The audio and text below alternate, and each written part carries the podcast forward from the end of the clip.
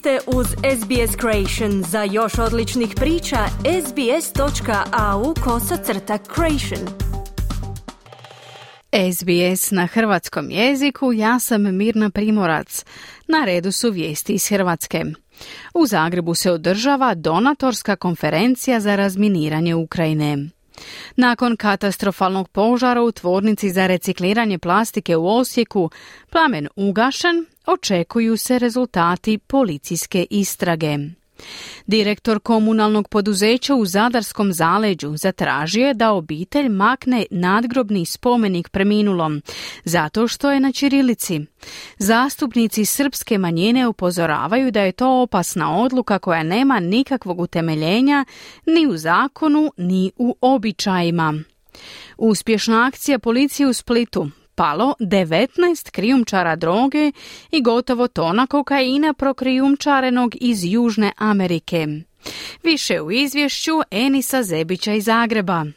U srijedu i četvrtak Zagreb je domaćin donatorske konferencije za razminiranje Ukrajine. Srijeda je bila dan za političke ocjene, u četvrtak će govoriti eksperti. Ukrajinski premijer Denis Šmihal rekao je da je potencijalno 30% ukrajinskog teritorija pod minama, odnosno 174 tisuće kvadratnih kilometara. Već je 250 ljudi poginulo, a 500 ranjeno. Na terenu Ukrajini je 3000 pirotehničara i 29 vozila za razminiranje, što nije dovoljno. Premijer Andrej Plenković otvarajući donatorsku konferenciju.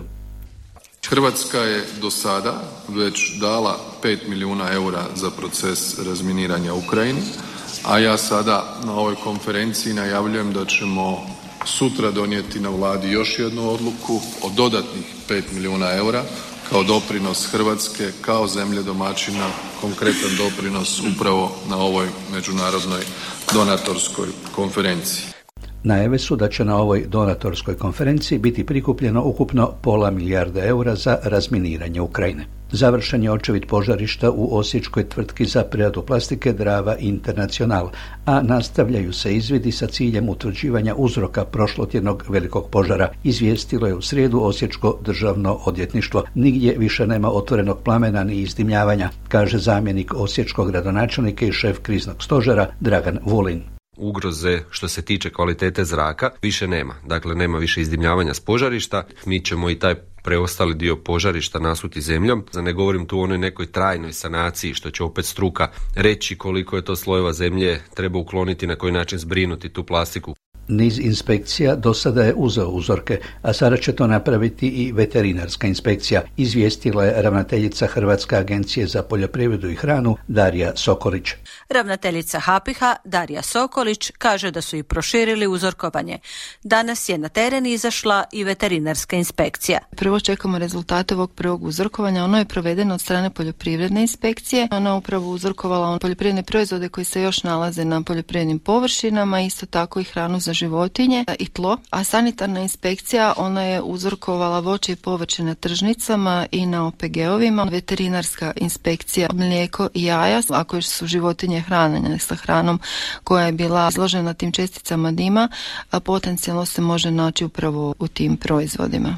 Opozicija proziva vlast da nosi više odgovornosti za ovu katastrofu nego i sam vlasnik pogona Sabina Glasnovac iz Socijaldemokratske partije Hrvatske.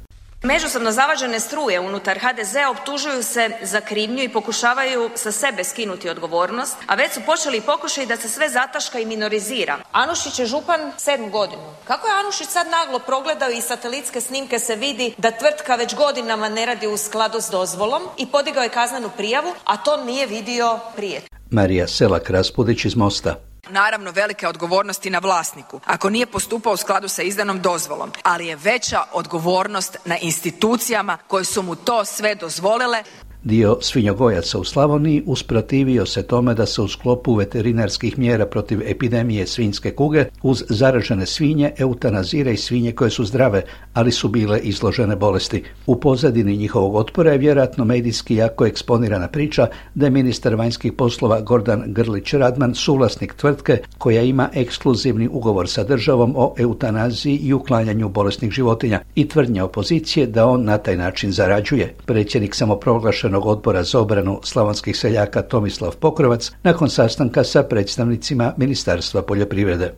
Da se podhitno prestane sa eutanazijom zdravih svinja. Rećemo da nismo ili jesmo zadovoljni sa načinom na koji se svinje odvoze, na koji se način radi eutanazije. Ukoliko se na ovo bude i ministarstvo i vlada Republike Hrvatske oglušila, naravno da ćemo ići u prosvjede. Zar su prosvjede nama nešto strano? Državni tajnik u Ministarstvu poljoprivrede Mladen Pavić odgovara kako se radi o politikanstvu. To izlazi iz stručnih okvira vezanih za klasičnu svinsku kugu, prelazi u neku sferu politike, a to ćemo prepustiti njemu. Ljudi shvaćaju ovaj problem. Doista je problem koji apsolutno nema nikakvu drugu dimenziju osim stručnog problema. Svi naši napori su usmjereni ka tomu da se bolest što prije eradicira s ovog područja. Ono što je dobro u ovom trenutku pojava broja slučajeva iz dana u dan sve manja. Direktor komunalnog poduzeća u općini Vrsi u Zadarskom zaleđu naložio obitelji pokojnika da uklone spomenik pokojniku na lokalnom groblju jer je napisan na čirilici. Ako neće obitelj, komunalno poduzeće će to samo napraviti, najavili su. Pokojnik je bio srbin i pokopan je po pravoslavnom obredu. Zastupnici srpske manjine upozorili su da takva odluka nema temelja u zakonima i da je to pokušaj vraćanja u etničku netrpeljivost koja je u Hrvatskoj vladala do pred koju godinu. Saborski zastupnik samostalne demokratske srpske stranke Boris Milošević podsjetio je kako nitko u Hrvatskoj nikada do sada nije osporavao Čirilicu na nadgrobnom spomeniku. Ova pogrešna namjera lokalnog komunalnog poduzeća nema nikakvog, naglašavam, nikakvog utemeljenja na zakonu, a nema utemeljenja ni u narodnim običajima. Ja se nadam da će općina i njihovo lokalno komunalno poduzeće se dozvati razumu i da će odustati od namjere da naruše mir pokojnika i suživot građana općine Vrse. Predsjednik samostalne demokratske srpske stranke Milorad Pupovac kazao je kako, među ostalim, Srpska pravoslavna crkva ima čirilicu kao službeno pismo i da to stoji i u ugovoru te crkve sa Republikom Hrvatskom. Kod direktora ovog komunalnog poduzeća prisutan je manjak znanja, ali očito i višak loših osjećaja i loših namjera, kazao je Pupovac. Koji loši osjećaj i loše namjere su obilježili jedno razdoblje našeg političkog života, a riječ je o razdoblju od 2014. pa do 2018. 2020. iz koga smo se jedva izvukli i u koje nas ovaj pojedinačni slučaj želi vratiti. I to na kojem mjestu? Na mjestu mira pokojnika. U Splitu, Solinu i Kaštelima uhapšano je u srijedu ujutru ukupno 19 ljudi u velikoj akciji policije i Ureda za suzbijanje organiziranog kriminala i korupcije. Palo je i nešto manje od tonu kokaina. Radi se o pripadnicima zločinačkog udruženja koje je krijumčarilo kokain iz Južne Amerike za zapadnu Europu, a jedan od osumnjičenika uhićen je na temelju europskog istražnog naloga kojeg je izdala Njemačka. Vrh organizacije čine dvojica koji su nedavno uhapšeni u Splitu zbog pokušaja ubojstva jednog mladića. Neslužbeno radi se o nekadašnjem sportskom direktoru jednog lokalnog nogometnog kluba i jednom kickboksaču. O policijskoj akciji ministar Davor Božinović. Radi se o jednoj međunarodnoj operaciji, još jedna u nizu uspješnih kriminalističkih istraživanja, realizacija takvih zajedničkih akcija u kojima hrvatska policija je među najefikasnijima i osim toga preuzima sve i više vodeću ulogu u borbi protiv krijumčarenja droga. Pred kraj po običaju tečaj nekoliko najzanimljivijih valuta po tečajnoj listi privatne Zagrebačke banke. Za 100 engleskih funti mogli biste dobiti 111 eura, za 100 švicarskih franaka 100 eura, za 100 američkih dolara 90 eura i za 100 australskih dolara 58 eura.